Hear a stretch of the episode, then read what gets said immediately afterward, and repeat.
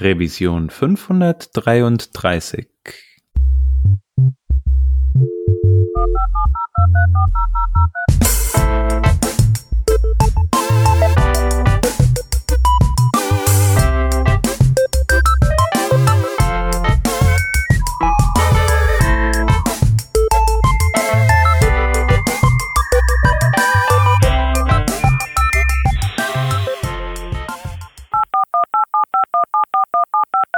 Diese Revision von Working Draft wird euch präsentiert von Hörerinnen und Hörern wie euch. Auf patreon.com slash workingdraft könnt ihr uns ein paar Euro in den Hut werfen. Aus euren Beiträgen und unseren gelegentlichen Werbeeinnahmen bezahlen wir allerlei teure Software-Abos und das Honorar unserer Audioproducerin. Wenn ihr euch auch beteiligen wollt, könnt ihr das unter patreon.com slash workingdraft sehr gerne machen. Wir danken euch tausendfach für die Unterstützung und fürs weitere Zuhören. Hallo und herzlich willkommen zur Revision fünfhundertdreiunddreißig vom Working Draft. Wir sind zu zweit, der Shep ist mit dabei. Hi. Hey Hans. Genau, ich bin nämlich der Hans. Hallo, wir sind zu zweit heute und ähm, wir haben heute einen ganz speziellen Gast, nämlich das bist du, Shep. Herzlich willkommen. Ja. Schön, dass du dabei bist. Ja, ja. Ich freue mich. Schon viel von äh, euch gehört. Das äh, ist sehr, sehr schön. Ja, das freut mich. Ja, äh, manchmal kommt, ist es ja dann doch näher, als man denkt, so äh, so eine Working Draft Podcast Aufnahme oder sowas. Ähm, ja, okay. Spaß beiseite. Also wir haben uns heute mal überlegt, wir haben mal ein Thema, was wir mal zu zweit besprechen wollen. Aber bevor wir da äh, drauf näher eingehen, Shep, wolltest du uns noch deinen F-Up of the Week sozusagen präsentieren, also das ein Problem, in das du irgendwie gelaufen bist in den letzten Tagen. Genau. Erzähl doch mal. Genau, also äh, heute ist Montag und vorgestern poppte dieses Problem auf, also am Samstag. Genau, ein Arbeitskollege von mir meinte, ähm, hier unser, unsere Webseite, die äh, auf dem iPhone, die die kann man nicht mehr öffnen, die crasht einfach. Und das ist natürlich so, oh, krass. Also er hat einfach aus Zufall, hat er sein iPhone genommen, um sich irgendwie eine N O anzugucken, die er gebaut hatte, also ein Backend-Entwickler, und ähm, das iPhone hatte dann irgendwie mittendrin, ah, guck mal hier, gibt es ein Update auf äh, iOS fünfzehn Punkt fünf, mhm. entsprechend mit Safari fünfzehn Punkt fünf. Genau, das hat er dann zwischenzeitlich eingespielt, und nachdem er eben dieses Update eingespielt hat, ging unsere Seite nicht mehr, war die gecrashed. Und boom. Genau, dann äh, entsprechend natürlich äh, hier äh, Frontend, Mensch, ähm, hier ist irgendwas krumm mhm. mit äh, Browser. Vielleicht kriegst du es raus. Also dann habe ich mich da dran gesetzt am Samstag. Und ähm, also das Problem ist halt, der Browser crasht halt wirklich komplett.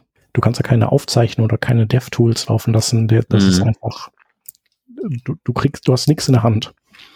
Und äh, dementsprechend blieb mir eigentlich nichts anderes übrig, als auf der Seite eben nach und nach alles zu deaktivieren, also in der lokalen äh, Entwicklungsumgebung nach und nach alles zu deaktivieren, bis zu dem Punkt, an dem ich dann, an dem die Seite hoffentlich irgendwie wieder was anzeigt. Mhm. Und ähm, genau, dann habe ich äh, JavaScript deaktiviert, dann habe ich C S S deaktiviert. Und ist die oh, Seite, auch schön. Ja. ja, also und trotzdem ist die Seite gecrashed. Ähm, waren's, waren's denn die Schriftarten eventuell? Genau, Schriftarten ähm, hatte ich auch im Verdacht, wobei spätestens zu dem Zeitpunkt, wo ich das C S S deaktiviert hatte, hätten die keine Rolle mehr spielen dürfen. Genau, da hatte ich auch erst überlegt, weil, ähm, weil ich ja da so eigene Schriften mit OpenType.js also, oder ich erweitere Schriften mit OpenType.js, und wir haben auch so Colored-Fonts für die Dropdowns, damit man da so Fahnen-Icons in das native Select mit reinbauen kann. Ähm, das sind halt so Spielereien, wo ich dachte, ja, vielleicht vielleicht zu krass, Bleeding Edge, äh, vielleicht nicht ja. durchgetestet vom Safari-Team, nimmst das mal raus und vielleicht war es das. Aber es war halt nichts von alledem. Und ähm, letztendlich blieb ja dann nur übrig, dass es irgendwas in H T M L sein musste, weil ich hatte ja JavaScript deaktiviert und ich hatte C S S auch zwischenzeitlich deaktiviert und das war alles nicht die Ursache. Und dann habe ich eben Schritt für Schritt sozusagen die Seite zurückgebaut, Komponenten deaktiviert, bis dann tatsächlich, also wir waren auch so ungefähr in, in Stunde fünf oder so. Ach, oder vielleicht. Ärgerlich. Genau. An einem Samstag. An einem Samstag. Zum Glück ging das an diesem Samstag. Also es war nicht so, dass ich noch irgendwie so Zielkonflikte hatte und wir irgendwie ja. auf der, auf der, auf dem Geburtstag von der Schwiegermutter eingeladen waren oder so. Oder bei ähm, schönem Wetter mal raus an den Rhein und äh, die Kinder ja. sollten mal äh, mit dem Wasser spielen oder so. Genau. Nee, das Wetter war auch gar nicht so toll und ähm, genau, dann, äh, das passte dann für alle anderen auch. Genau, und dann stellte sich heraus, dass der Footer kaputt war. Also irgendwas im Footer war kaputt, wenn ich den abgeschaltet hatte. Also erst dachte ich, der Header wäre es, weil der so unfassbar komplex ist. Mhm. Aber ähm, es war dann auch mal so, die Seite ist dann manchmal kurz wieder zum Leben erwacht, um dann aber sofort wieder nicht mehr zu funktionieren. Also es war mhm. so ein bisschen flaky. Und erst als ich den Footer dann eben rausgenommen hatte, die trivialsten Objekte sind es dann, ne? Der Footer, wo wahrscheinlich nur ein paar Links drin sind, ein paar Icons, ein paar Bilder. Genau, da sind tatsächlich, also genauso wie du sagst, sind ein paar Links drin, also die typischen Service-Links und auch so ein bisschen S E O-Links und dann eben ein Sprachum, den Sprachumschalter, also diesen nativen Select mit den Flaggen drin, die man ja eigentlich nicht benutzen soll. Aber das ist, ist historisch so. No questions, bitte. Ähm, Genau, und als ich den abgeschaltet hatte, dann, äh, dann ging's. Und, äh, und dann wusste ich zumindest, okay, also es liegt anscheinend an dieser Komponente. Sehr merkwürdig. Was macht die anders? Und genau, dann habe ich innerhalb dieser Komponente eben die, so die Linklisten abgeschaltet und dann äh, diesen Select abgeschaltet. Ich hatte so das Select, dachte ich, ah, das ist doch naja, bestimmt. Wieder das Komplexe, ne? Genau. Und, ja. ähm, was es eben auch gab, waren ein paar Logos für ähm, ja. Zahlungsanbieter. Äh, Als ich die abgeschaltet hatte, da lief der Footer. Ja, und, logisch. Die ja, logisch. Logos. Ja, ja klar, logisch. Was denn sonst? Was? Hä? Wie?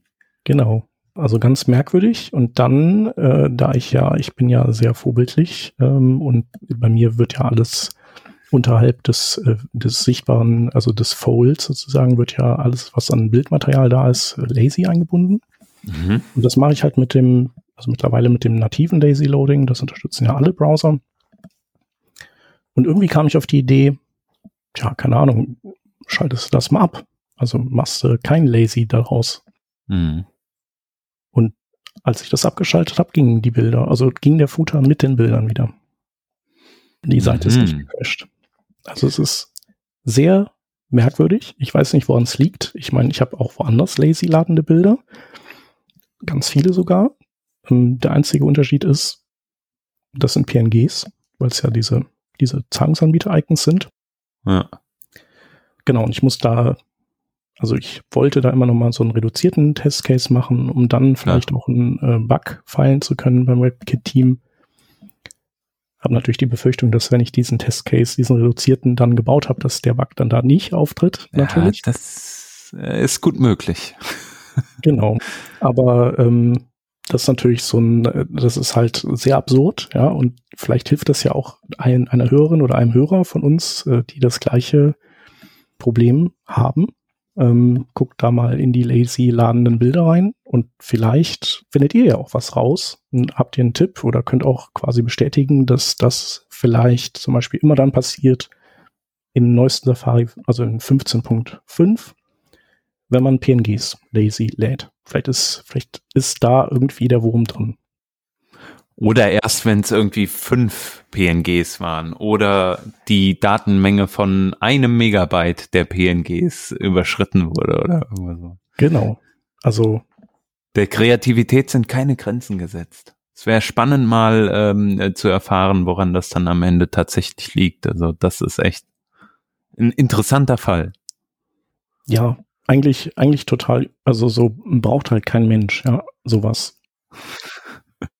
Ist natürlich auch äh, wahrscheinlich für das äh, WebKit-Team oder Safari-Team schwer zu, zu entdecken, so ein Fehler, weil das ja wirklich, äh, da müssen irgendwie ganz bestimmte Konstellationen zusammenkommen. Ich habe dann mit dem Browser auch andere Seiten abgesurft, die weitaus komplexer sind und ähm, da hatte ich, hatte ich eben keine Probleme. Mhm. Ja, sehr merkwürdig.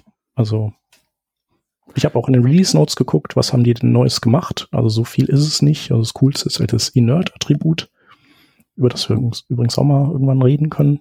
Eher Kleinigkeiten und im, im Lazy Image Loading Bereich zum Beispiel gar nichts. Mhm. Ja, also spannend auf jeden Fall und ich glaube, man kann sagen, wir versuchen das hier auch noch aufzuklären. Vielleicht können wir so eine neue Serie in in die Podcast-Reihe ein, ein also Frontend äh, Mysteries. Frontend Mysteries.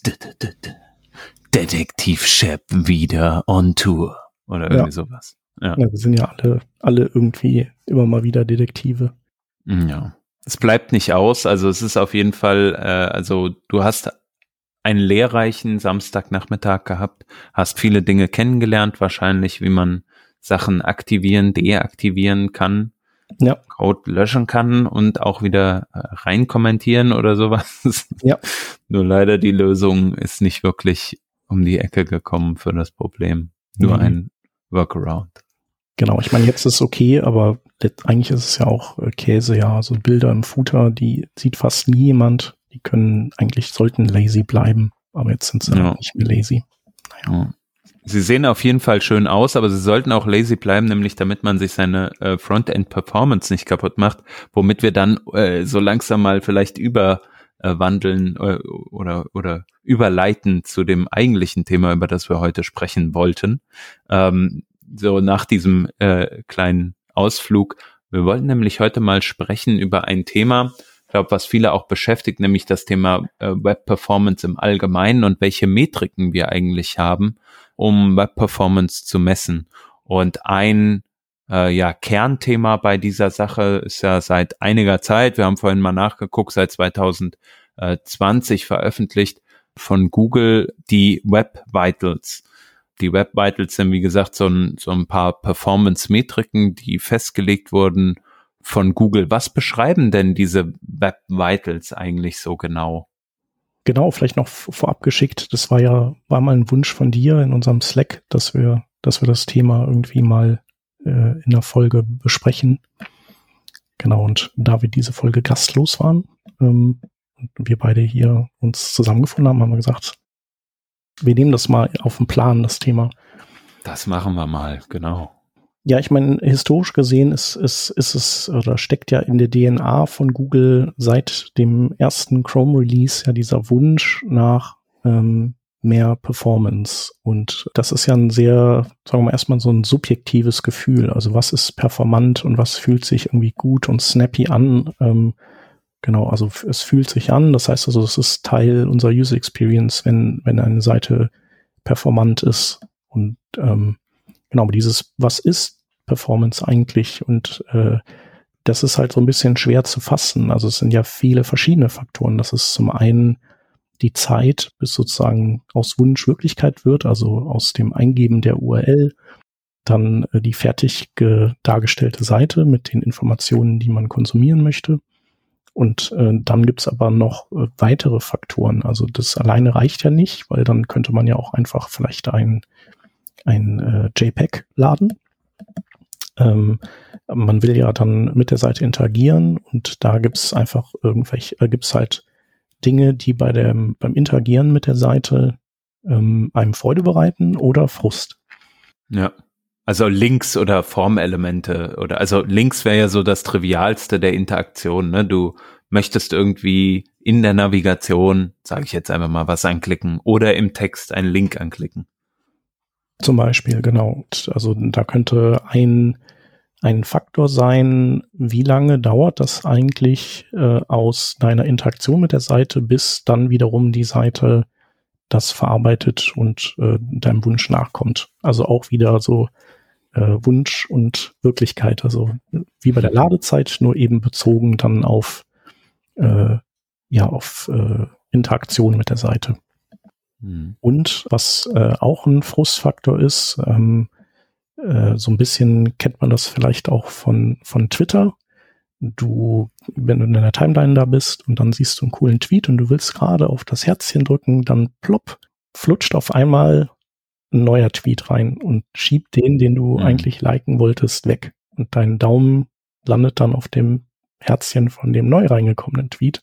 Also wenn, wenn halt die, die Elemente auf der Seite die ganze Zeit hin und her springen und irgendwie teilweise sich deinem, deinem Klicken entziehen, warum auch immer, oder vielleicht auch dich äh, beim Lesen stören, weil du irgendwie im Lesefluss bist und auf einmal springt der Text, weil die Schrift geladen wird vielleicht äh, und eine andere Schrift da ist, die andere Zeilenabstände hat und andere Laufweiten, oder vielleicht ein, ein Bild fertig lädt und auf einmal ploppt das auf und natürlich umfließt der Text es dann und auf, dein Auge hat dann quasi seinen Anker verloren, weiß gar nicht mehr so, wo ist jetzt mein Wort hingerutscht, bei dem ich gerade schon angelangt war. Genau, und äh, Google beschäftigt sich eben damit, ähm, wie können wir diese ganzen Dinge, die wir fühlen können, wie können wir die eigentlich ähm, sozusagen messbar machen und dann in Zahlen gießen und damit auch vergleichbar machen. Und mhm. genau diese Bemühungen, die, äh, oder da sind die ja schon lange hinterher. Also früher haben wir ja also so in der Prähistorik, sage ich mal, der Web-Performance, da hat man das, so wann ist denn Unload? So das war, also ja. Da erinnerst du dich ja auch noch dran, das äh, war es. Und dann wurde das schon so ein bisschen differenziert, da hat man gesagt, ja, Unload, schön gut, aber ich meine, D O M-Content loaded, das ist vielleicht, da ist ja das Dokument da, und Load, das kann ja dann noch irgendwelche Bilder sein, das ist aber nicht so schlimm immer, wenn die dann irgendwie später kommen.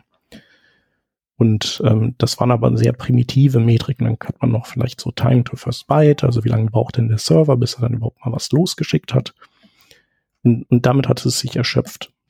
Und dann haben ähm, Menschen äh, wie zum Beispiel der Paul Irish, der ist ja da so sehr äh, tief involviert, äh, die haben an diesem Konzept des ähm, des äh, Speed Index dann irgendwann gearbeitet. Und das war ja so, dass die gesagt haben, wir machen, wir messen das äh, folgendermaßen, das Speed Index, da machen wir ein Video vom Ladeprozess der Seite. Und äh, wenn die Seite scheinbar zu Ende geladen hat, weil nämlich in dem Video, in dem Bildschirm-Recording sich nichts mehr verändert, dann äh, stoppen wir die Aufnahme und dann gehen wir quasi rückwärts durch alle Bilder und schauen uns an, zu wie viel Prozent war die Seite in welchem Bild, quasi in welchem Screenshot in dieser Sequenz schon, also zu wie viel Prozent war die, die Seite schon fertig. Und äh, wenn die relativ schnell, also zu Beginn schon relativ vollständig war, dann gab es eben mehr Punkte, äh, als wenn die eben sehr lange einfach zum Beispiel einen weißen Bildschirm gezeigt hat und dann am Ende schlagartig irgendwie alles sich aufgebaut hat. Auch wenn die Zeit ja. vielleicht die gleiche war von Anfang bis vollständig, aber man konnte eben mit der einen Seite schon mehr anfangen, weil die schon viel früher Dinge gezeigt hat und die andere eben nicht. Also wovon das ja viel ausgeht, jetzt Speed Index, wie du es gerade gesagt hast, oder auch sowas wie ähm, beispielsweise diese Time to First Byte und Onload und so, ist sehr, sehr viel statisch. Ne? Also was passiert von, du hast den Wunsch geäußert, bis du bekommst jetzt deine Seite. Ähm, es sagt aber dann im Endeffekt ja noch nicht so wirklich viel darüber aus, kannst du diese Seite jetzt auch so benutzen, wie du das gerne möchtest. Also es kann ja sein, above the fold, du hast halt auf deinem Smartphone wirklich einen kleinen Screen, ne? Und dann stehen da so ein paar Sachen oder ist ein schönes Headerbild da oder so. Das ist auch relativ schnell geladen, aber was du eigentlich machen möchtest, ist weiter scrollen, gucken, was passiert da unten drunter. Ja? Und ähm, das beschreiben diese Metriken, die du jetzt äh, bisher genannt hast, ja noch gar nicht. Genau, also das ist dann, das ist jetzt so reine, reines Ladeverhalten und äh, die dieses Verhalten bei Interaktion, also die die Snappiness und Responsiveness der Seite, die wird, wurde da nicht abgebildet tatsächlich, genau. Also auch bei Speed Index gab es dann keinen, also wurde das dann nicht abgebildet? Nee, genau. Also man könnte sich zum Beispiel vorstellen, dass im Hintergrund vielleicht irgendein JavaScript läuft, das sehr rechenintensiv ist, warum auch immer. Mhm. Meistens vielleicht, weil man irgendwie sehr viel Layout-thrashende Operationen irgendwie durchführt. Da gibt es ja so, so Dinge, die sind so, so ein bisschen so, äh, na, sagen wir mal so Fallen, in die man oder äh, Fett Näpfe, in die man reintreten kann. Also wenn man mit dem D O M interagiert mhm. und den, den Browser relativ stark auslastet dadurch, dann, äh, dann sieht die Seite ja augenscheinlich so aus, als sei sie äh, bereit Und aber wenn man dann interagiert, dann äh, zuckelt's oder dann, äh, dann passiert erstmal lange gar nichts oder sowas. Ja. Genau, und dann äh, ist man ja genauso frustriert, vielleicht sogar noch ein bisschen mehr, weil, weil man sozusagen von der Seite ja letztlich äh, äh, veräppelt wurde. Also die hat, hat die ja suggeriert, sie sei fertig und war sie nicht. Und vielleicht wäre es dann fast besser gewesen, die Seite wäre es mal irgendwie, äh, hätte so ein Opacity null gehabt, bis sie dann endlich mit dem ganzen Krempel fertig ist und schaltet dann ein, weil dann weißt du, okay, so hat jetzt lange gedauert, aber jetzt kann ich auch damit interagieren. So. Ja, ja de, die, diese Sachen, die mir von oder öfter auch heute nochmal auffallen, sind dann sowas wie äh, Werbebanner oder sowas, die vielleicht auch als Header äh, geladen werden und du siehst die Seite und auf einmal lädt dieser Header und bam, fliegt deine Seite nach unten und du du weißt gar nicht mehr, wo du bist. Genau. Also ungefähr, ne? Und musst dann erst nochmal neu im Text suchen oder so. Ähm, das ist wahrscheinlich so de, der Klassiker, ähm, wobei da ja auch verschiedene äh, Hilfsmittel heutzutage schon möglich oder vor einiger Zeit schon möglich waren, um das, um dem Herr zu werden.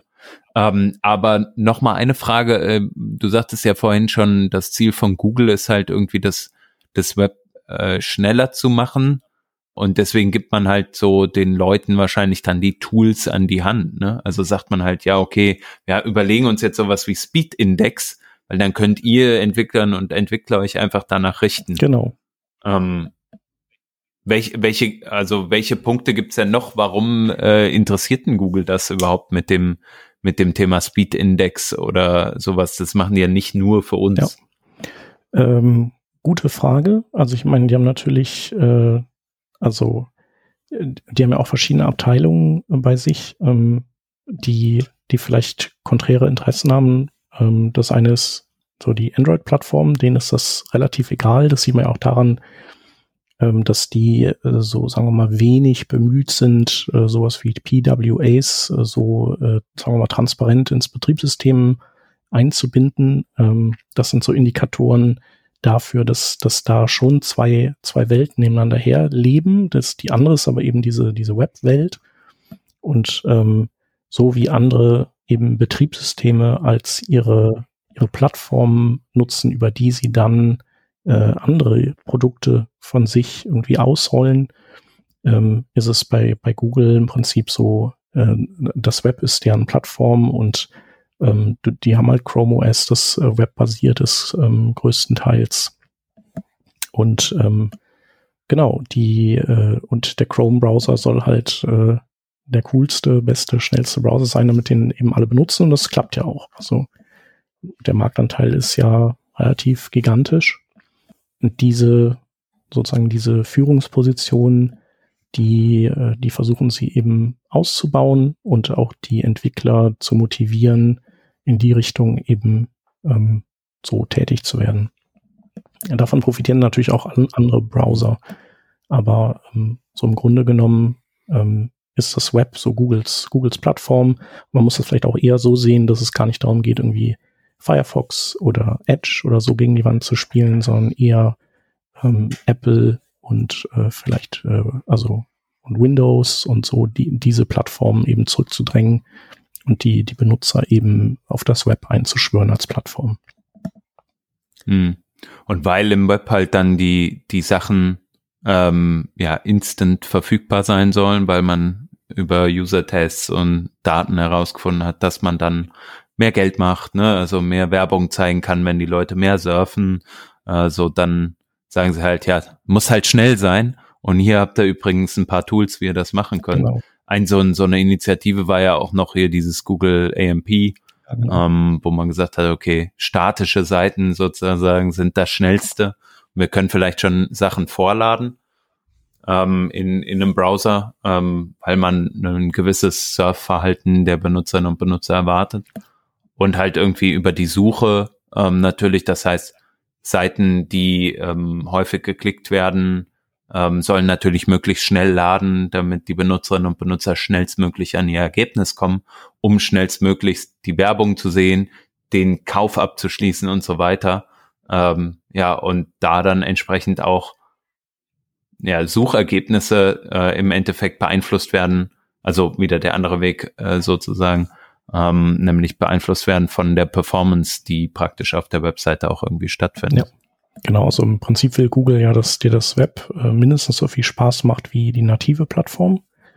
Und darum müsste es halt von den Fähigkeiten her mithalten. Da gibt es ja dann so Project Fugu, da hatten wir ja auch mal eine Folge dazu. Also, dass man quasi so äh, ganz viele A P Is wie File Access und Web, Bluetooth und also alles Mögliche, dass, damit eben jeder und jede all die Dinge bauen kann im Browser, für die man normalerweise eine native Anwendung bauen würde. Und das Gleiche gilt halt sozusagen für die User Experience. Also da muss, also es muss möglich sein, im Browser Dinge zu bauen, die mithalten können mit nativ. Also mhm. ich glaube, dass es immer noch nicht so ganz stimmt. Also nativ ist immer schon noch ein bisschen, äh, hat immer noch die Nase vorn aus verschiedenen Gründen.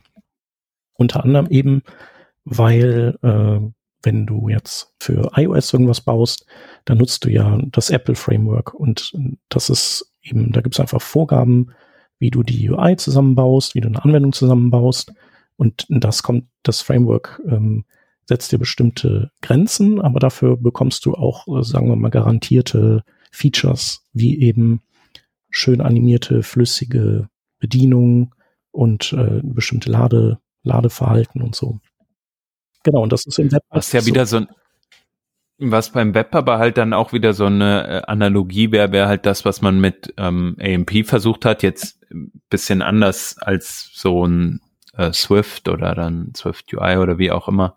Ähm, aber es ist ja trotzdem so eine Art Gängelung des, de, der Entwicklerinnen und Entwickler und du sagst ja, okay, wir wollen schnelle Images, da musst du dieses Image-Element verwenden und das ist halt perfekt. Genau. Aber das ist ja auch so ein Grund wahrscheinlich, warum, warum man dann auch noch andere so, so JavaScript-Frameworks zum Beispiel entwickelt, äh, von Google, äh, ähm, zum Beispiel Angular jetzt, ja, äh, wo man dann sagt, okay, da können wir Best Practices umsetzen, die sind dann schnell und die Benutzerinnen und Benutzer bauen nur darauf auf, kann immer noch langsam sein, aber zumindest sind die sozusagen, ist der Standard schon mal auf einer gewissen Stufe. Ja, genau. So. Also je mehr du dann schon sozusagen bereitstellst und vielleicht auch an, an Leitplanken einziehst, ähm, desto besser kannst du das natürlich kontrollieren und, und damit eben auch den Outcome eher garantieren. Und gen- also es ist genauso, ja. wie du sagst. Also A M P ist im Prinzip äh, genau das, was ich jetzt gerade beschrieben hatte für iOS. Also wenn du da deren Framework nimmst, genauso ist äh, A M P oder A M P eben ein Framework, das, äh, das dir bestimmte Garantien gibt für bestimmte Dinge. Und dann, äh, und, und um das sozusagen äh, den äh, Entwicklern schmackhaft zu machen, hat man eben gesagt, äh, dafür, also wenn ihr das benutzt, habt ihr zwei Einschränkungen, dafür ist eure Seite schnell und wir belohnen euch damit, dass wir zum Beispiel in der Google-Suche auf Mobile in diesem Karussell, was oben kommt, oder bei Google News, dass wir da eben die A M P-Sachen dann bevorzugt reinnehmen. So, und da sind wir doch äh, direkt auch beim Thema, ne? Weil da will ja jetzt jeder aus einer Business-Sicht, aus einer Produktsicht hin, ne? Weil das ist die prominenteste Stelle, wenn du googelst nach, keine Ahnung, was geht heute Abend in Köln, dass dann da die lokalen News vom vom Wochenende sind und zwar von meiner Website und nicht von der, von, weiß ich nicht, was ist los in Köln punkt de. Genau. Keine Ahnung, ob es sie gibt, egal. Ja, und das ging halt äh, traditionell, also sagen wir mal jetzt, ich weiß nicht, lass es mal so in den letzten fünf Jahren sein, vermutlich länger, weil die Zeit ja so schnell rumgeht, war das eigentlich, war das nur dann möglich, äh, wenn du auf A M P gesetzt hast. Also das war jetzt nicht für jeden und für jede Webseite irgendwie relevant, da äh, zu, zu landen. Aber wenn du das wolltest, dann führte da kein Weg dran vorbei. Genau, und dafür gab es natürlich dann auch viel Kritik. Also, äh, weil Google hat halt versucht, das also A M P so ein bisschen sozusagen, also das so nicht so mit sich zu verheiraten. Genau, aber im Endeffekt ähm, ist das nie so wirklich gelungen. Ähm, Genau, aber es gab, äh, es hat auf jeden Fall Google einige Erkenntnisgewinne gebracht. Ähm, es hat Google äh, irgendwie, äh, oder Google hat durch A M P auch neue Entwicklungen angestoßen, also neue A P Is in die Browser gebracht, die das A M P-Team gerne gehabt hätte. ähm, von denen wir dann am Ende auch alle profitieren.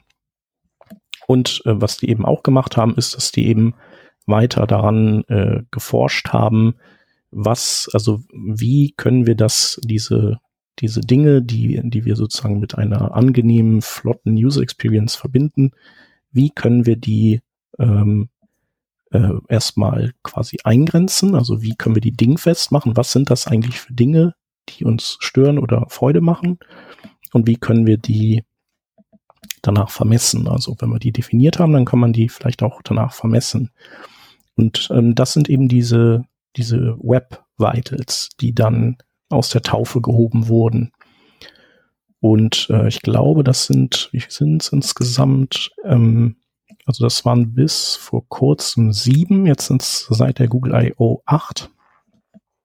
Ähm, genau, und ähm, von diesen acht äh, Web Vitals hat Google wiederum drei herausgepickt, wo sie sagen, die, die halten wir so für die, die wichtigsten. Die anderen sind auch mhm. gute Metriken, aber die drei, die sind wichtig, weil sie ähm, eben drei komplett unterschiedliche Aspekte vermessen. Du hast auch tatsächlich drei, drei Buckets, in die du diese Web Vitals einsortieren kannst. Der, der erste Bucket ist eben Lade- und Anzeigegeschwindigkeit. Also ein bisschen das, was wir ganz am Anfang besprochen haben, nämlich daher kommen wir genau, so ein Stück weit. Genau, das ist ja ne? auch weiterhin wichtig, also das wollen wir ja weiterhin haben. Ja. Genau, dann äh, das zweite ist äh, Interaktivität, also wie snappy ist eine Seite. Ähm, ja. Und das dritte ist das, was du eben auch mit der Werbung sagtest ähm, oder was ich da mit dem, mit dem Tweet gesagt hatte, das ist Layout Stability, also du Du erwartest, mhm. dass dir die Seite irgendwie nicht ständig unter dem Mauscursor äh, umgebaut wird. Also da willst du mhm. einfach so, du willst dich orientieren und dann willst du, dass es, dass so deine Orientierungspunkte bleiben und auch dann, wenn du wohin klickst, dass dann nicht in dem Moment, wo du klickst, irgendwas anderes an der Stelle ist. Ja. Also drei Buckets, in die diese acht ähm, ähm, ja, Metriken einsortiert werden. Genau. Und warum jetzt acht Metriken? Also sind das einfach, also wie kommen die zustande? Also wir können die ja mal ganz kurz äh, durchgehen und dann sage ich kurz, wofür die stehen. Also aus den ja. aus dem ersten Bucket hätten wir die folgenden Web Vitals, wovon der erste ein Core Web Vital ist. Das ist Largest Contentful Paint. Das ähm, Das ist quasi, welches Element oder welches, also welches Element auf deiner Seite, ähm, welches prominente Element, wie lange braucht das, ähm, bis das gepainted ist? Also in der Regel ist das irgendein Aufmacherbild oder so. Das ist meistens der Largest mhm. Contentful Paint. Das könnte aber auch ein Textblock sein. Und dann wäre der Largest Contentful Paint, wie lange dauert es, bis der Font geladen ist und das Ding eben äh, in seiner finalen Form gerendert wird. Okay, also das heißt, nach bestimmten Metriken wieder wird herausgefiltert, was ist das prominenteste, wichtigste Element auf meiner Seite? Genau, das, also das ähm, wird und einfach nach Fläche wird das bestimmt. Also so welcher ähm, kohärente, welcher größter kohärente, kohärente Block äh, wird eben äh, wann gezeichnet. Ja, ja, das macht ja Sinn dann, wie du sagst, für äh, Text, ne? Also wenn du eine Also für eine Font, wenn du halt irgendwie eine sehr textlastige Website hast, der Background Gradient wird jetzt nicht so viel kosten und das eine äh, Icon irgendwie im äh, oben links fürs Logo auch nicht, aber der Rest Textwüste auf deiner Website, der vielleicht schon. Genau. Okay, ja, das macht ja total Sinn. Okay, und die, diese, ähm, also und die Ladezeit dessen in deinem Browser ist dann entscheidend für den Largest Contentful Paint. Genau, beziehungsweise es könnte auch sein, nicht nur die Ladezeit, sondern ähm, wann manifestiert sich das auf dem Bildschirm. Es gibt ja, gäbe ja theoretisch die Möglichkeit, mhm. dass irgendein JavaScript noch dazwischen hängt und irgendwas damit fabriziert oder ein JavaScript vielleicht den Main-Thread blockiert und eine Ressource, die, die eigentlich schon da wäre, dann eben vom Browser nicht gezeichnet werden kann, ähm, weil er single-threaded ist und erwarten muss, bis das JavaScript halt fertig ist. Genau. Ja, man kann eigentlich davon ausgehen, sagen wir mal, in neunzig Prozent der Fällen ist es ein großes Bild, das du da hast. Ja. Und wir sind ja gerade bei dem Bucket äh, quasi, äh, wie lange dauern Dinge zu laden. Da gibt es noch äh, Time to First Byte. Das ist, ist auch so eine uralt Metrik, aber halt auch total relevant. Mhm. Wenn der Server die, die Daten nicht schnell schickt, dann können wir uns im Frontend abmühen, wie wir möchten. Vielleicht, sorry, wenn ich noch mal einmal ganz kurz einhake. Ja. Also ich wollte noch mal ganz kurz zurück zu diesem Largest Contentful Paint oder gesamtheitlich. Was man vielleicht ja sagen kann, ist, dass bei den Web Vitals grundsätzlich auch ähm, so, so, so bestimmte äh, Werte festgelegt sind, die Google als gut definiert äh, oder wo sie sagen so, ey, das ist okay, aber da müsstest du noch mal reingucken und was dann schlecht ist sozusagen. Ne? Ähm, ich frage mich, macht es vielleicht Sinn, das hier auch noch mal dazu zu, zu geben, was so die Vorgaben von Google da sind, wo sie sagen, das macht Sinn. Ähm, bei Largest Contentful Paint würden sie zum Beispiel sagen, zwei Komma fünf äh, Sekunden bis dahin, wenn es länger dauert, für dein äh, größtes Element auf der Seite zu laden, dann musst du was tun. Genau, also wir können wir können die ja einmal nochmal kurz durchgehen, die es gibt. Und okay, dann, äh, genau so. Danach würde ich vorschlagen, konzentrieren wir uns tatsächlich nur auf die Core Web Vitals, weil die anderen sind, ja.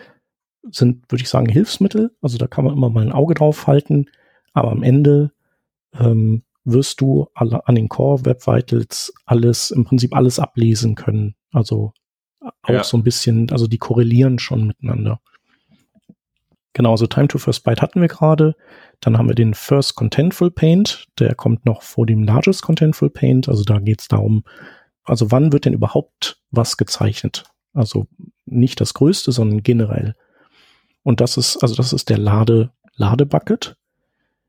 Dann, dann haben wir den Interaktivitätsbucket, also wie snappy ist die Seite. Da haben wir als Core Web Vital das äh, First Input Delay.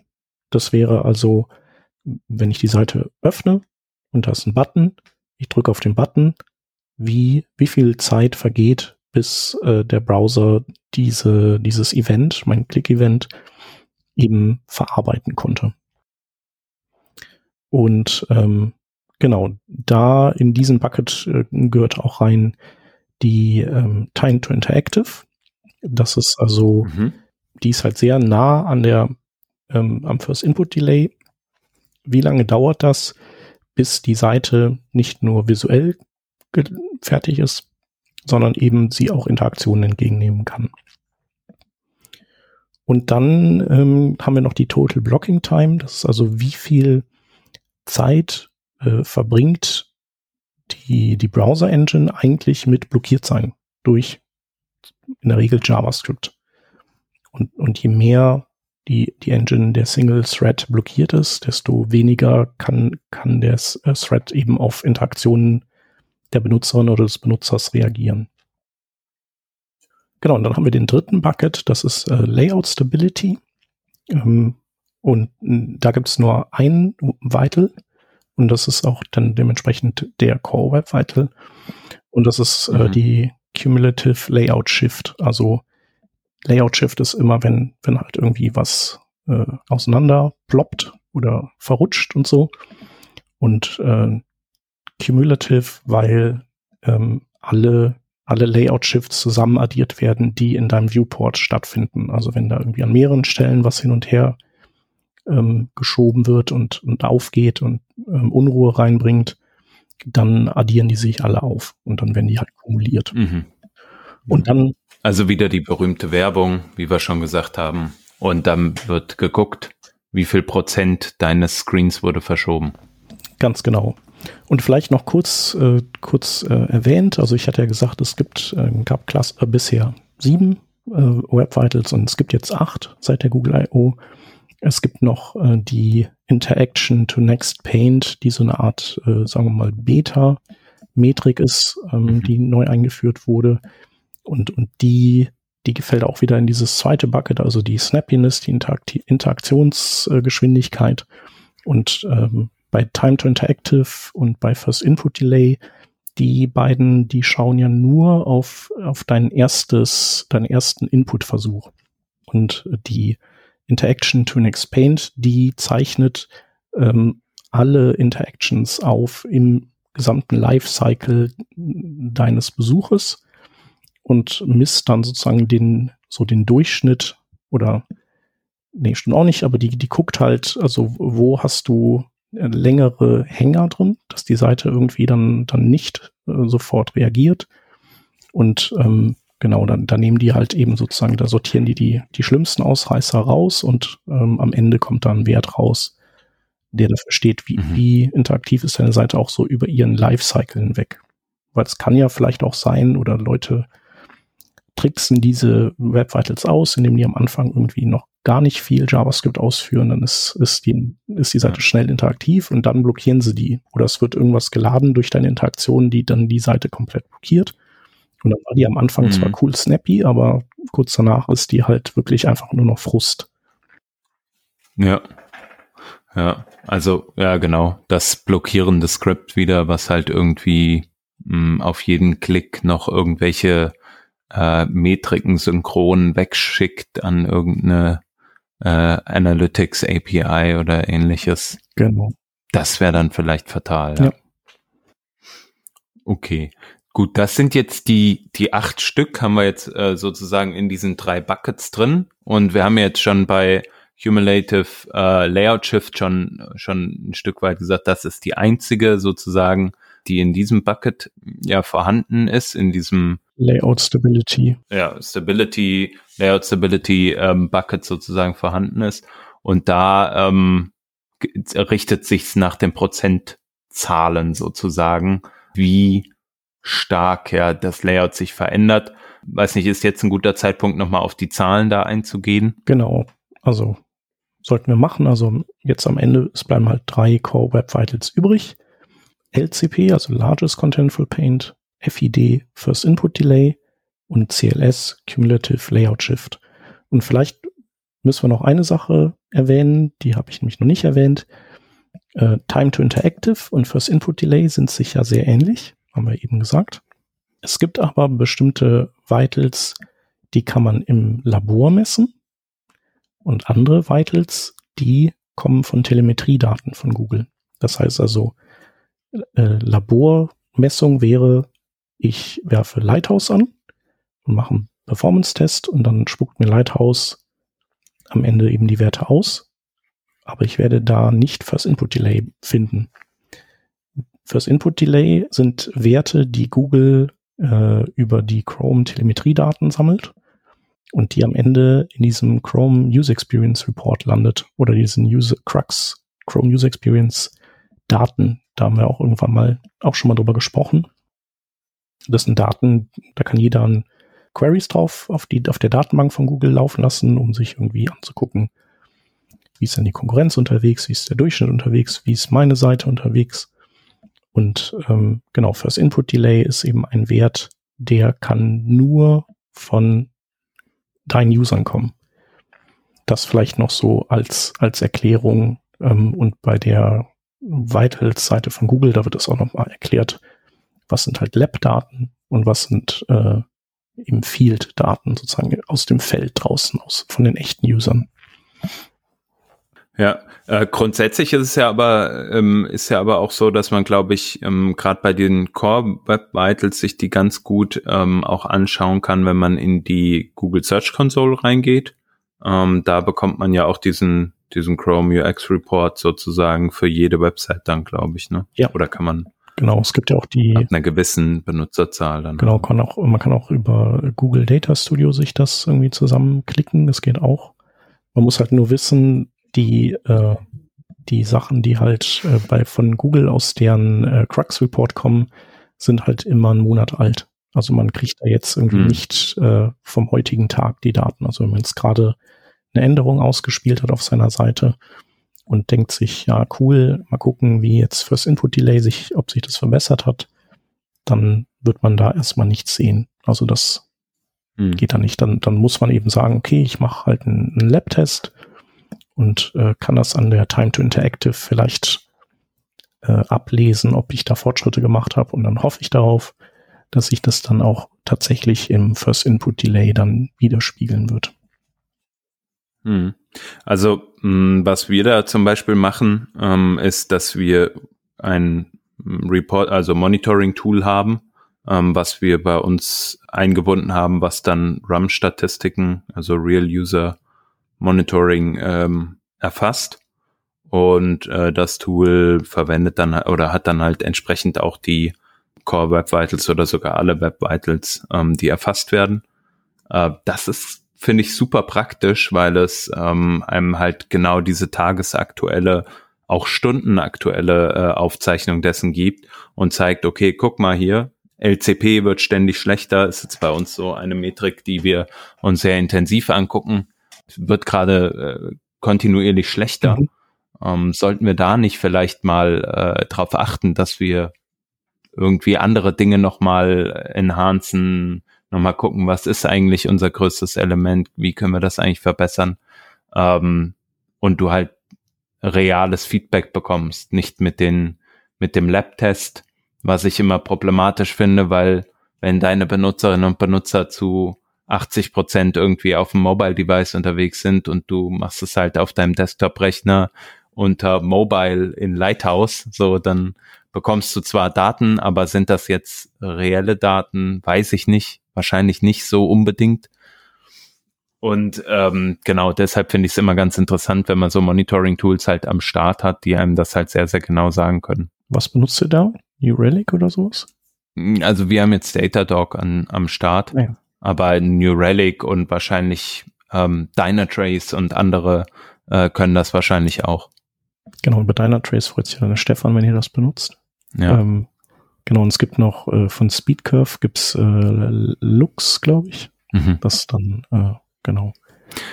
Und es gibt ja, ähm, ah, jetzt komme ich gerade nicht drauf, Mist. Äh, hier vom, äh, ein, ein sehr bekanntes Frontend-Tooling, äh, was man häufig verwendet, um Performance-Metriken auch in der Vergangenheit schon zu, zu messen. Ich komme jetzt gerade nicht auf den Namen, ich muss es äh, kurz googeln. Ich komme gleich nochmal drauf zurück. Mhm. Ja, ach so, Trio? Nee. Trio? Nee, nee. Okay. Genau. Ähm, ja, wir haben ja gesagt, wir wollen äh, kurz über die ähm, über die äh, quasi Werte sprechen, die die Google als irgendwie gut, so äh, gerade noch okay und, und schlecht ansieht. Ähm, du hast äh, also eben gesagt, ihr kämpft mit dem L C P, also dem Largest Contentful Paint. Ah ja, Caliber, schreibst du gerade. Genau. genau, Caliber, die machen, ja genau, die machen aber so Lab-Tests quasi. Also die lassen einfach Lighthouse laufen. Ah, okay. Ähm, das macht ja Speedcurve auch.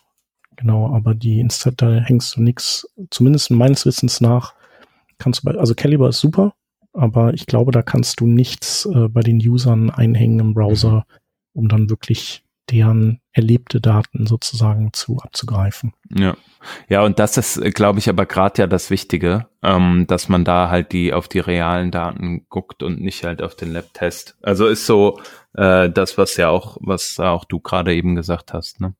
Ja. Genau, sorry, aber ich wollte auch gar nicht nochmal da drauf zurück, sondern du wolltest gerade noch zum zum L C P was sagen. Genau, also der, äh, der, wenn der Largest Contentful Paint innerhalb der ersten zweieinhalb Sekunden stattfindet, das hast du ja eben auch erwähnt, findet Google das super. Wenn du bis zu vier Sekunden dafür brauchst, dann ist das noch für Google, also dann ist das noch okay. Und alles darüber sieht Google als, äh, ja, als wirklich keine angenehme User Experience an. Genau, beim First Input Delay ist es so, dass die Grenze für ein gut, also ein, sagen wir mal, nicht auffälliges Delay liegt bei hundert Millisekunden. Das ist so, da gibt's ja hier, Jacob Nielsen hat das ja auch so klassifiziert, so bis hundert Millisekunden kommt einem das, so die Interaktion oder die Reaktion sozusagen sofortig vor und dann degradet das und bis du dann irgendwann einfach denkst, da passiert nichts mehr. Genau, hundert Millisekunden ist dann auch bei Google entsprechend die Grenze. Bis dreihundert Millisekunden ist dann noch so, so lala, so kann man machen, aber sollte man vielleicht mal ein Auge drauf werfen.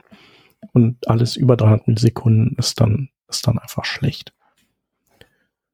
Genau, und beim Cumulative Layout Shift, da ist es so, da muss ich selber jetzt mal überlegen, das hat so sozusagen so einen, so einen eigenen Maßstab, also Äh, jetzt in dem Fall ist die Grenze bei null Komma eins.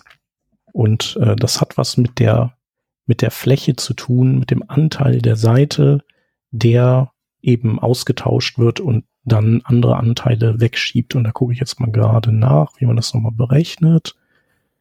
Dam-di-dam. Ähm, genau, er guckt auf den, die Viewport-Size und ja, letztendlich genau, wie viel, wie viel Anteil vom Bildschirm bewegt sich wie weit weg.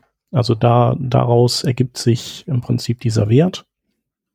Am Ende ist es auch egal, weil genau, man kann den ja messen, man kann den auch sehen und äh, man kriegt einen Wert und wenn der eben bis null Komma eins äh, liegt, dann ist das in Ordnung.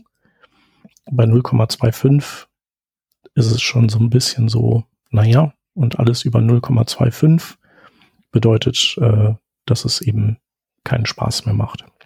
Genau, und ähm, mit Lighthouse kann man äh, L C P und C L S gut messen. Mhm. Ähm, bei C L S will man ja auch noch, äh, also oder in beiden Fällen will man ja wissen, okay, was ist denn jetzt eigentlich, also aus Browser-Sicht, dass die entsprechenden, was sind die Elemente, die das verursachen?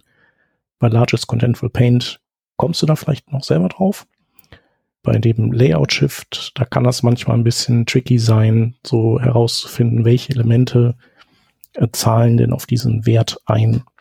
Und ähm, da kannst du Du kannst ja so ein, ähm, du hast das Performance-Tab und kannst dann so ein Profiling machen.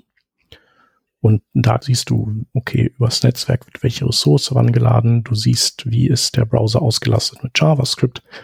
Und du kriegst eben auch so kleine Marker eingezeichnet für diese Ereignisse. Also hier, das ist der Largest Contentful Paint Moment gewesen. Und wenn du dann da drauf gehst, dann siehst du auch, ah, okay, du hast dann idealerweise auch Screenshots der Seite und dann siehst du, ah ja, okay, cool, dieses Element ist hier gerade dazu gekommen. Und beim C L S, also beim Layout Shift, kannst du das genauso sehen. Also dann, dann siehst du, hier ist ein Layout Shift passiert und da ist einer passiert und du kannst dann eben das den, den entsprechenden Elementen zuordnen. In Lighthouse geht das auch, also da hast du zum Beispiel Largest Contentful Paint, hast du da auch einen Verweis auf das entsprechende Element. Bei C L S glaube ich nicht. Also die, die Layout-Shifts, ähm, die, ich glaube, dass die nicht gelistet werden. Mhm.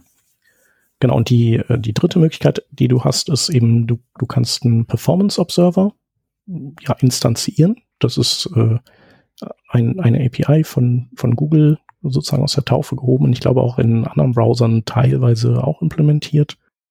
Und ähm, da kannst du eben äh, sagen, bitte observe Layout Shifts zum Beispiel. Und dann spuckt er dir auch eine Liste aus aller Elemente, die eben Layout Shifts seit dem Beginn deines äh, Besuchs auf der Seite eben passiert sind. Mhm.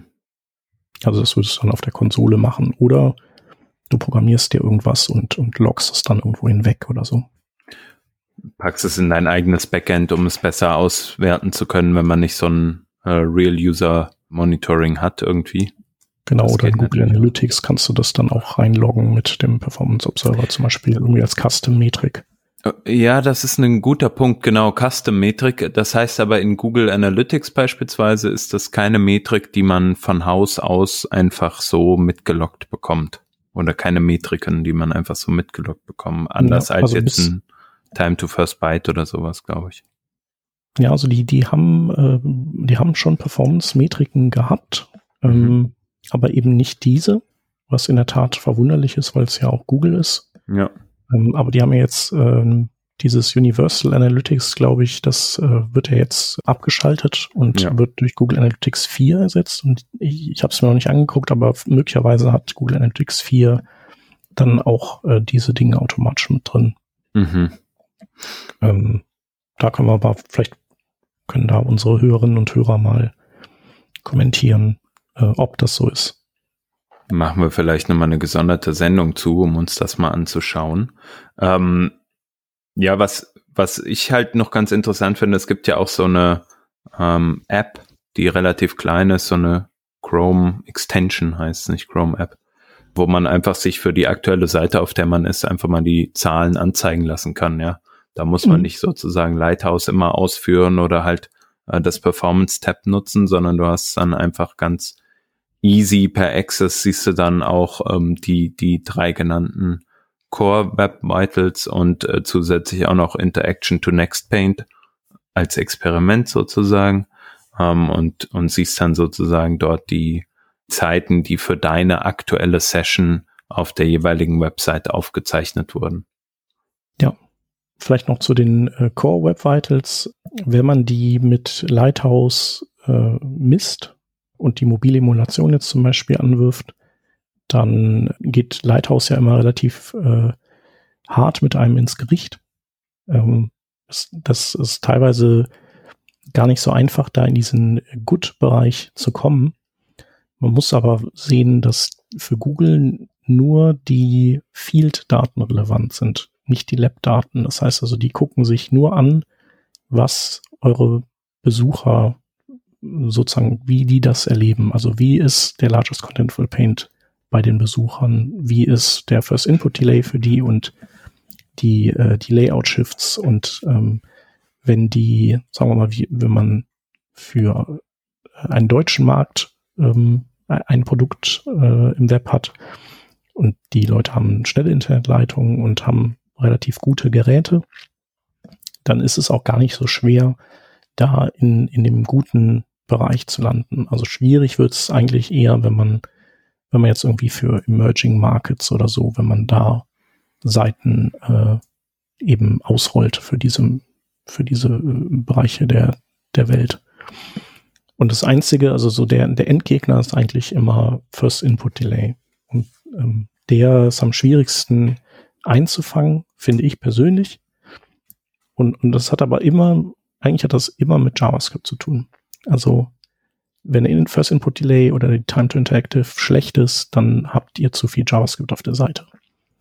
So, so ein bisschen Impact hat, hat natürlich auch das Rendering. Also je nachdem, was ihr da rendert, kann das sicherlich auch eine Rolle spielen. Und da gibt es auch so, so Kniffe und Tricks, äh, dass man irgendwie sowas macht wie, es gibt ja auch die Möglichkeit, lazy zu rendern oder mit so C S S-Containment vielleicht irgendwie die die Bereiche, die äh, neu gerechnet werden müssen beim Layouting, so ein bisschen zu begrenzen und dem Browser damit Arbeit zu sparen. Aber so am, am Ende ist es meistens JavaScript. Und, und wenn es nur dein Analytics-Tool ist, was drin hängt. Ähm, zum Beispiel ist das bei uns im Projekt so, die, äh, das, das meiste an äh, First-Input-Delay-Problemen kommt von Piwik Pro. Genau. Aber du kannst halt Piwik Pro nicht einfach mal oder halt äh, das Analytics-Tool einfach mal später laden, weil dann verpasst du halt sehr viele Benutzerdaten. Ja, genau.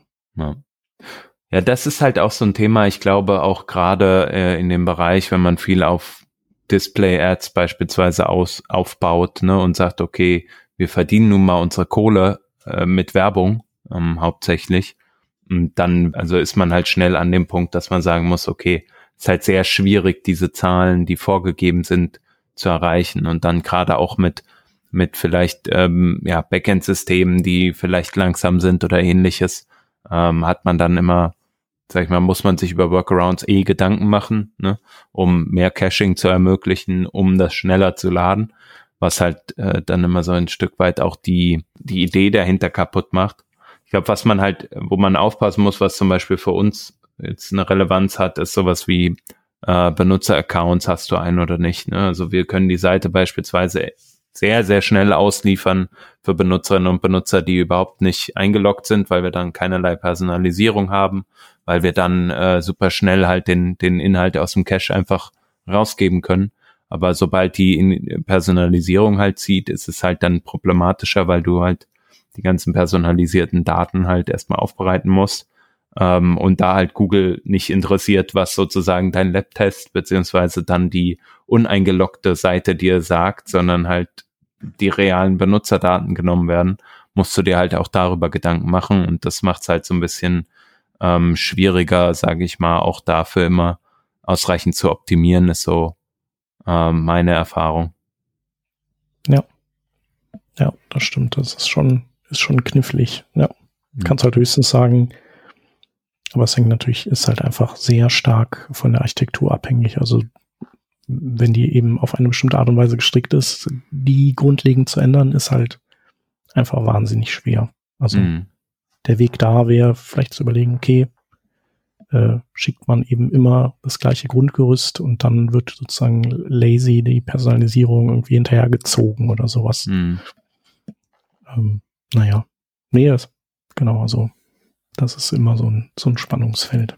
Genau, du hast äh, gesagt, äh, Largest Contentful Paint macht euch äh, so in letzter Zeit Sorgen, ne? Also ja, das ist so eine Hauptmetrik, auf die wir viel, viel gucken. Also wir gucken nicht auf alle drei so stark, weil wir uns nochmal einschränken mussten, weil ja, technische Metriken sind jetzt, sage ich mal, also wir gucken auf der auf einer höheren Ebene sozusagen jetzt hauptsächlich auf den Largest Contentful Paint und die Uptime, ähm, was halt so die die Hauptmetriken sind, die uns dann an der Stelle einfach äh, interessieren oder auch ähm, in einer größeren Runde interessieren. Und ähm, ja, ich habe ja eben schon ein Problem genannt, ne, Personalisierung, so, äh, wo wir halt dann auch entsprechend die Daten halt nur, also nur dann laden können, wenn wir halt auch wissen, welche Benutzerin, welcher Benutzer ist da dran. Da gibt's natürlich auch immer Tricks und Kniffe zu sagen, okay, wir optimieren genau dafür. Ähm, das müssen wir auch in jedem Fall machen. Ähm, ja, genau. Also die die die Punkte, die ich jetzt genannt habe, sind eigentlich so, oder dieses die Personalisierung ist halt ein Thema, was uns da halt so ein Stück bisher noch in die Parade fährt. Auch wenn man dann über Bilder nachdenkt, wir haben, ich meine, wir machen eine Video-on-Demand-Plattform, da haben wir natürlich sehr viele verschiedene Shows und auch äh, Images, die wir manchmal laden wollen, ja, also die halt grundsätzlich ähm, relativ groß sind, die du jetzt nicht einfach mal eben optimieren kannst. Das heißt, du musst eigentlich die ganze Chain optimieren. Woher kommen die Bilder, ähm, oder packe ich die noch in einen extra Image-Service, dann musst du die aber auch da halt vorhalten, dann geht's da wieder ums Thema Caching, ja.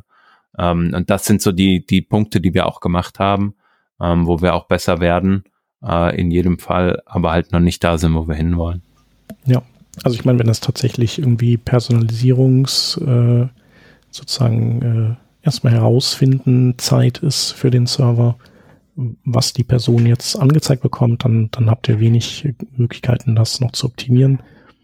Ansonsten, das ist ja gesagt, also man kann die Chain optimieren, also zum Beispiel wäre jetzt mein Vorschlag, ähm, das A W I F-Format zu nehmen, das jetzt äh, gut unterstützt wird mittlerweile von, von den Browsern. Ich weiß gar nicht, wie es mit Safari aussieht, aber äh, wenn man da einen entsprechenden äh, Fallback hat, also wir benutzen es auf jeden Fall äh, mittlerweile.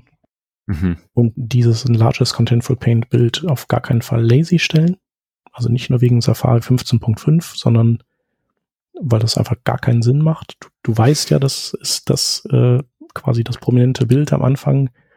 Da soll der Browser gar nicht ja. erst lange irgendwie gucken, ob das im Viewport ist oder nicht, weil das kann der erst, das kann ja der Browser erst machen, wenn das C S S geladen ist und die Seite gelayoutet ist, dann weiß der Browser ja erst, wo ist das Bild. Und das ist ja viel, viel später sozusagen in der Verarbeitungskette, als wenn der jetzt zum Beispiel direkt das H T M L sieht. Cool, da ist ein Bild drin. Zack, ich hole das. So, mehr muss der gar nicht. Der muss nur das H T M L sehen und dann läuft er ja schon los. Und ähm, ja. genau, und das dritte ist, und das ist ein relativ neues Feature, es gibt ja jetzt ähm, Priority Hints ähm, und die manifestieren sich in diesem Fetch Priority Attribut, H T M L-Attribut. Und da kannst du äh, bei Ressourcen und bei Preloads Einfluss nehmen auf die Ladepriorität des Browsers. Weil der hat ja so ein paar sozusagen vorverdrahtete Prioritäten, je nachdem, was es für eine Ressource ist. Gibt es auch so, so Tabellen für jeden der Browser, was die mit hoher Priorität laden, was die mit mittlerer Priorität laden und was die mit niedriger Priorität laden. Und sowas wie ein Style-Sheet ist, hat eine hohe Priorität, aber ein Bild hat vielleicht nur eine, eine mittlere Priorität. Und du kannst aber diesem L C P-Element, kannst du dann ein Fetch-Priority gleich High geben und vielleicht noch ein Preload, mhm. ebenfalls mit diesem Attribut. Und dann wird der Browser eben dieses, dieses Bild deutlich früher in seine Ladekette reinnehmen, als, als er es normalerweise tun würde. Mhm. Ja, also den letzten Punkt, den das haben wir tatsächlich noch nicht gemacht. Ähm, das ist auf jeden Fall etwas, das müssen wir uns auch nochmal angucken. Ich fand die Hinweise aber äh, super halt, gerade mit mit Image-Formaten, ne, dann auch mit dem richtigen dazu äh, zu arbeiten. Und gerade dieses dieser Punkt, klar, man denkt immer so, ja, okay, ich will halt lazy loaden, mache ich einfach jedes meiner Bilder lazy geloadet. Aber es macht halt einfach keinen Sinn, wenn du ja eh schon weißt, dass du es brauchst. Vielleicht, keine Ahnung. Hat es einen Impact tatsächlich im Browser, ob, also wenn es im Viewport ist, ob das ein Lazy Load Attribut hat oder nicht? Äh, ja, genau. Also weil ähm, du ja. hast ja den, also du hast ja im Prinzip zwei Parser im Browser. Du hast ja diesen Ressourcenscanner, der kommt ja, der kommt als ja. erstes. Ich mag den immer gerne beschreiben, wie so, wie so bei der Jagd, so diese, die Hunde, die schon mal, äh, die, die Hasen alle, die schon mal vorlaufen in den Wald und in, in die Hasenbaus dann reinklettern und die dann da alle schon mal rausholen. Und dann kommt eben irgendwie zwei Minuten später der Jäger dann mit seinem Pferd an und äh, nimmt sich dann der Hasen an. Ähm, und, und so ein bisschen arbeitet der Ressourcenscanner, der ist halt äh, relativ dumm, aber wahnsinnig schnell und der, der ist, äh, der ist ähm, trainiert auf ganz bestimmte Keywords in deinem H T M L. Äh, und das mhm. sind im Prinzip, der sucht Stylesheets und der sucht Bilder und JavaScript. Und so, und ja. das andere interessiert den gar nicht. Aber bei den Bildern ist es so, wenn du lazy, also wenn Loading gleich lazy da dran stehen hast, dann äh, verwirft der Ressourcenscanner das. Weil der nämlich nicht beurteilen kann, also ob dieses Bild sichtbar sein wird oder vielleicht nicht. Und ähm, ja. also lässt er das sozusagen übrig und äh, erst der voll ausgewachsene Parser, der alles versteht, der dann auch in der Lage ist, das, äh, dem, das Stylesheet zu, zu interpretieren und ein Layout durchzuführen, der wird dann erst die Entscheidung treffen können, ob dieses Bild, ist es denn in deinem Viewport oben oder ist es nicht in deinem Viewport oben? Dementsprechend wird er handeln. Und, und das ja. ist äh, zwar für uns vielleicht auch nur so sozusagen ein, ein Wimpernschlag an Zeit, aber in der Praxis ist es dann doch einiges an Zeit. Ja, es fügt halt einfach, wenn man es dann mal auf alle Benutzerinnen und Benutzer sieht, halt eine ganz schöne Zeit hinzu, eine Ladezeit hinzu. Und gerade wenn man dann auf schwächeren Geräten oder sowas unterwegs ist, ist es vielleicht schon relativ viel. Also sprich vielleicht eine halbe Sekunde oder so. Und wenn du halt ein, äh, irgendwie ein Threshold von zwei Komma fünf Sekunden hast, eine halbe Sekunde vertust du damit nur, weil du ein Attribut gesetzt hast, und du hast es ja nur gut gemeint sozusagen, dann äh, ist halt echt schade. Ja, genau. Genau, aber in diese Falle, also ich verstehe das auch, wenn man da, da reinläuft, weil das natürlich so, ja. man will ja irgendwie verantwortungsvoller Entwickler sein oder Entwicklerin und dann, klar, ich mache äh, lazy, mache ich einfach auf alle Bilder drauf, dann ist, dann ist doch super. So. Ja, ja, stimmt, aber hat halt auch einen Pferdefuß. Eine kleine, kleine ja. äh, Anekdote noch am Rande, die, ähm, die jetzt nichts mit den Web Vitals zu tun hat, äh, aber mit diesen lazy loadenden Bildern. Wenn du äh, in deinem Browser JavaScript abschaltest, dann äh, lädt er keine Bilder mehr lazy. Weil mhm. äh, der Hintergrund ist, äh, dass ähm, du sonst dein, deine Scrolltiefe getrackt werden kann mit den Bildern. Und wenn JavaScript aktiv ist, dann kann man das ja mit JavaScript sowieso machen. Also muss man das irgendwie, muss man die Bilder nicht dagegen absichern. Wenn aber JavaScript abgeschaltet ist, dann äh, kann das ja sein, dass du das machst, weil du eben nicht, get- dein Verhalten nicht getrackt werden soll. Und dann, deswegen schalten die Browser dann eben auch das Lazy Loading der Bilder ab. Weil die würden das ja wiederum verraten, weil du als Seitenbetreiber weißt ja, okay, dieses Bild ist an der Stelle weiter unten. Hat die Userin oder der User hingescrollt, weil ich sehe ja den Request auf meinen Server. Ja, ja. Da kann man viel Aufwand betreiben, um sowas zu tracken, wenn man das bei Leuten, die es nicht wollen, dann trotzdem tracken ja. möchte. Ja. Ja. Ich wollte äh, nochmal sagen oder nochmal fragen, was du davon hältst. Zum Beispiel manchmal gibt es ja diese Technik, dass man Bilder hat, die dann vielleicht erstmal nur sozusagen Ich die so dann, die dann, die unscharf sind und aufpixeln, also zu scharfen Bildern, ne? Genau. Richtig. Oder du hast erst ein S V G, was halt irgendwie serverseitig generiert wurde. Das zeigst du dann da an. Das kann halt noch nicht viel, ist aber super small und dann lädst du halt das echte Bild nach. Ich glaube, Medium war so ein prominentes Beispiel, die das früher mal so gemacht haben oder ähnlich. Ähm, Hat das einen positiven Effekt auf sowas wie zum Beispiel Largest Contentful Paint? Oder glaubst du eigentlich, dass das keinen keinen Wert hat? Also für Largest Contentful Paint ähm, ist das eher äh, äh, hinderlich, ähm, weil du ja sozusagen erstmal einen Umweg nimmst. Also anstatt direkt deine ganzen Ressourcen äh, auf dieses Bild drauf zu werfen, die du hast, ähm, lädst und renderst du erstmal ein anderes und dann dann erst das das Richtige. Und ähm, das wird auch erst dann gezählt, und das ist ein bisschen ärgerlich, äh, wenn die Animation zu Ende ist. Das heißt also, wenn du irgendwie sagst, so ein schönes, weiches Auffahren von dreihundert Millisekunden oder sechshundert, ähm, das sieht irgendwie äh, schön aus, dann wird der Browser sagen, mhm. ja, Largest Contentful Paint war aber leider erst so, da ist der Paint zu Ende gewesen. Und ich, ich bin mir da oft nicht ganz sicher. Ich finde, das sieht ganz schön aus und so auf den ersten Blick äh, klingt das irgendwie auch plausibel. Aber du steckst ja auch Aufwand da rein, erstmal diesen Platzhalter zu, zu haben und dann den Übergang irgendwie schön zu gestalten. Und da war ich mir immer schon nicht so hundertprozentig sicher, ob man, ob das ein Zugewinn ist oder ob das sozusagen dann zu einer längeren Ladezeit wiederum des eigentlichen Bildes führt. Also sieht dann schön aus, aber wenn man, wenn man äh, das Ganze irgendwie richtig baut, ist es vielleicht gar nicht nötig. Ich kann mir halt vorstellen, dass es gerade äh, in Zeiten, wo Ladezeit noch äh, in einer anderen Dimension stattfand, also sprich, wo wir mal so sechs, sieben, acht Sekunden für jede Website hatten, ah, sind wir da nicht gerade? Naja, ihr wisst, was ich meine. Als es noch langsamer lief, ähm, da war es ja dann vielleicht auch so, dass so ein Bild wirklich einfach mal noch länger geladen hat, als halt irgendwie zwei Sekunden oder so oder oder anderthalb Sekunden. Äh, und deshalb ähm, war man dann bereit, sozusagen zumindest schon mal drei Sekunden lang irgendein anderes Bild zu sehen. Also es war einfach eine andere ja. Dimension. Aber das würde ja eigentlich bedeuten, dass in der aktuellen Welt eigentlich so so ein Effekt eigentlich gar keine und auch jeder andere Ladeeffekt im Übrigen für beispielsweise ein Bild eigentlich keinerlei Verwendung mehr finden sollte. Es sei denn, das Bild ist wirklich ein, sagen wir mal, zehn Megapixel Bild, wo du halt mega reinzoomen kannst und was nicht alles.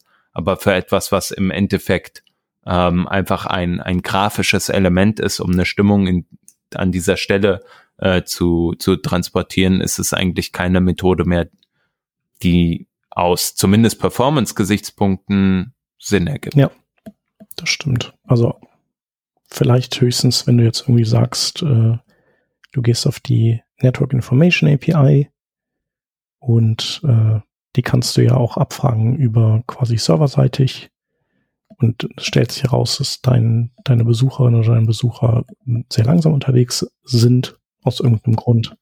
Dann ja. könntest du eben sagen, okay, in dem Fall mache ich das. Aber ich glaube, den Aufwand willst du dann auch nicht treiben für diese relativ kleine Zielgruppe, vermutlich. Ja, genau. Außer der, der Anwendungsfall ist halt sehr speziell, ne? Und du weißt, dass deine Anwendung immer nur, um den Klassiker-Gag rauszuholen, in der Deutschen Bahn genutzt wird. Und da dauert es halt nun mal lang, bis es geladen ja. ist oder so. Ja. Ein Punkt noch, das Thema, was wir häufig heute auf Webseiten haben, ist äh, C M P. Ähm, also wir brauchen irgendeine Art Consent Management Layer, mhm. ja, wo der, der sich dann über die komplette Webseite legt. Du kannst das ganze Ding nicht bedienen. Grundsätzlich ist es ja so, wenn du zum Beispiel jetzt äh, mal einen Browser im Inkognito öffnest, um dann einen äh, Lighthouse abzufeuern, hast ja immer entsprechend auch diesen diesen schönen C M P-Layer davor. Das ist halt der Lab-Test. Ne? Äh, hat der C M P-Layer denn grundsätzlich eine, einen Einfluss überhaupt, wenn man sagt, man man misst eigentlich hauptsächlich die sozusagen die die kompletten User-Daten mhm. und da ist es ja dann meistens so, einmal akzeptiert ist er weg oder einmal abgelehnt ja. ist er weg. Ähm, genau, das hängt so ein bisschen davon ab, ähm, wie viel wiederkehrende Besucher du hast und, und wie viel neue. Also ähm, ja. ich sag jetzt mal, bei, bei der Rheinischen Post oder so, da hätte der C M P-Layer, also der Consent-Layer, hätte schon relativ starken Impact. Bei euch vielleicht weniger. Mhm. Ähm, da muss man einfach mal, mal gucken. Also wenn man eben seine Stammklientel hat, dann äh, kann man das, denke ich, schon vernachlässigen. Aber wenn man irgendwie im Google News Karussell mitmischt und irgendwie äh, ständig äh, neue Besucher aus verschiedenen Quellen immer neu ähm, akquiriert, dann muss man da schon drauf gucken, ja. Ja.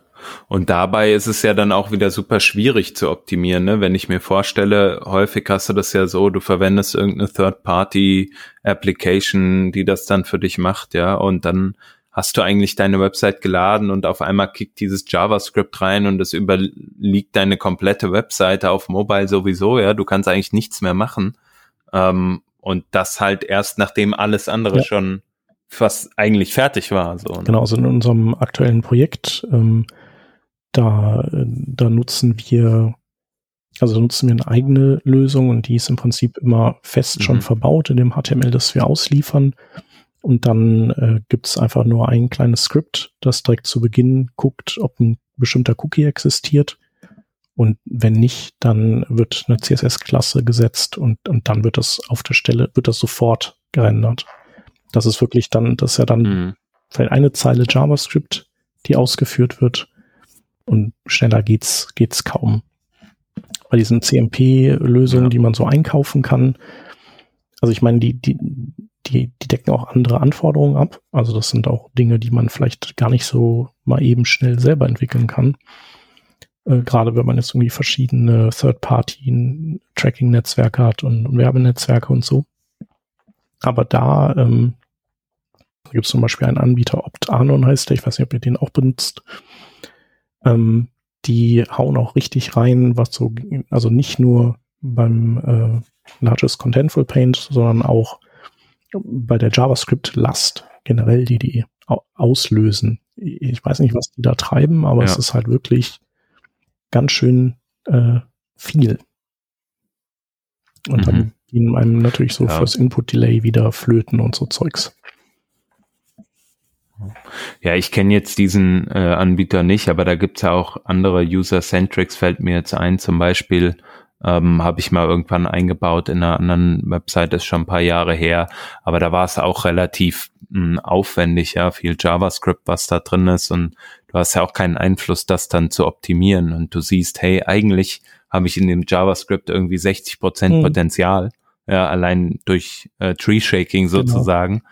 und äh, kannst es aber nicht machen, weil es ist halt äh, Third Party so und das ist halt, sag ich mal, bei bei Werbung oder bei Dingen, die vielleicht, die du irgendwie delayen kannst, ja, einen iFrame, den du irgendwie delayen kannst im Load, ist es auch nicht cool, aber irgendwie noch verkraftbarer, als wenn du das halt für einen essentiellen Teil deiner Webseite wie C M P hast, weil du das Ding musst du eigentlich sofort anzeigen, wenn du äh, die Seite geladen hast. Deswegen, ich finde eure äh, Lösung da sehr, sehr charmant. Ähm, diese ein, eine äh, Klasse, die sozusagen gesetzt wird, ich habe es immer im Kopf aus, ich weiß gar nicht, war das bei H T M L fünf Boilerplate oder bei Modernizer, wo du dann halt wirklich diese eine Zeile wirklich in dein Head gepackt hast und die hat dann bestimmt, hast du gerade JavaScript an, ja, ja oder genau. nein?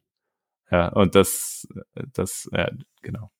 Ja, also wenn man das kann, dann ist das natürlich immer die, die beste Lösung und äh, ich hatte ja gesagt, dass wir auch Piwik benutzen, die äh, benutzt auch den, den Tag Manager, der hat auch ein Consent-Tool, aber der hat auch eine Schnittstelle, mit, die, mit der man sprechen kann, wo man seine mhm. ähm, Consent-Präferenzen übermitteln kann. Und äh, wir haben halt dieses äh, eigengestrickte Ding, das äh, nutzen wir selber und wir übermitteln eben, wir kommunizieren das auch an den äh, Piwik Tag Manager, um dann entsprechend eben verschiedene Tags zu starten, je nachdem, welcher Consent gegeben wurde. Hm. Okay, ähm, ich glaube, was wir zu den Core Web Vitals oder Web Vitals im Allgemeinen schon gesagt haben, sind so ein paar Tools, die man verwenden kann, um das Ganze zu monitoren ähm, oder halt auch, wie man es monitoren sollte. Ähm, wenn man jetzt das Thema noch nicht so tief durchdrungen hat, dann hast du ja auch oder noch ein bisschen mehr wissen will dazu, dann hast du ja auch eine äh, weitere Podcast-Folge aufgenommen zu dem Thema, allerdings nicht genau, bei uns. Genau, das hatte ich ja ähm, bei der Folge f- mit, ähm, mit dem Martin Schwitt vor nicht allzu langer Zeit auch schon mal erwähnt, ähm, dass ich bei den Kollegen von Wo wir sind, ist vorne, ähm, dem, dem anderen Frontend-Podcast, also es gibt natürlich noch ein paar mehr, genau, dort war ich äh, zu Gast im, im November und da haben wir eben auch über Performance gesprochen und da haben wir dann wirklich einen Deep Dive äh, durch, durch alle Web Vitals gemacht und da sind einfach nochmal noch mehr, noch viel mehr praktische Tipps, ist aber eben auch ein drei Stunden Brett geworden. Genau, das wollten wir hier nicht wiederholen, weil es ja auch tatsächlich nicht nötig ist, weil ähm, genau, das wurde ja schon vor einem halben Jahr sozusagen eingetütet. Ja, kann man sich da nochmal anhören, auf jeden Fall mit mit äh, starker Tiefe und auch mit sehr, sehr äh, vielen Links, ähm, die ihr nochmal äh, mitgegeben habt, um da auch nochmal alles Mögliche zu äh, vertiefen. Ähm, wie kann ich Dinge optimieren? Äh, welche welche Tools gibt es und so weiter. Also das, was wir jetzt so ein bisschen in kurz und in dem Fall kurz und knackig abgehandelt haben sozusagen. Ja.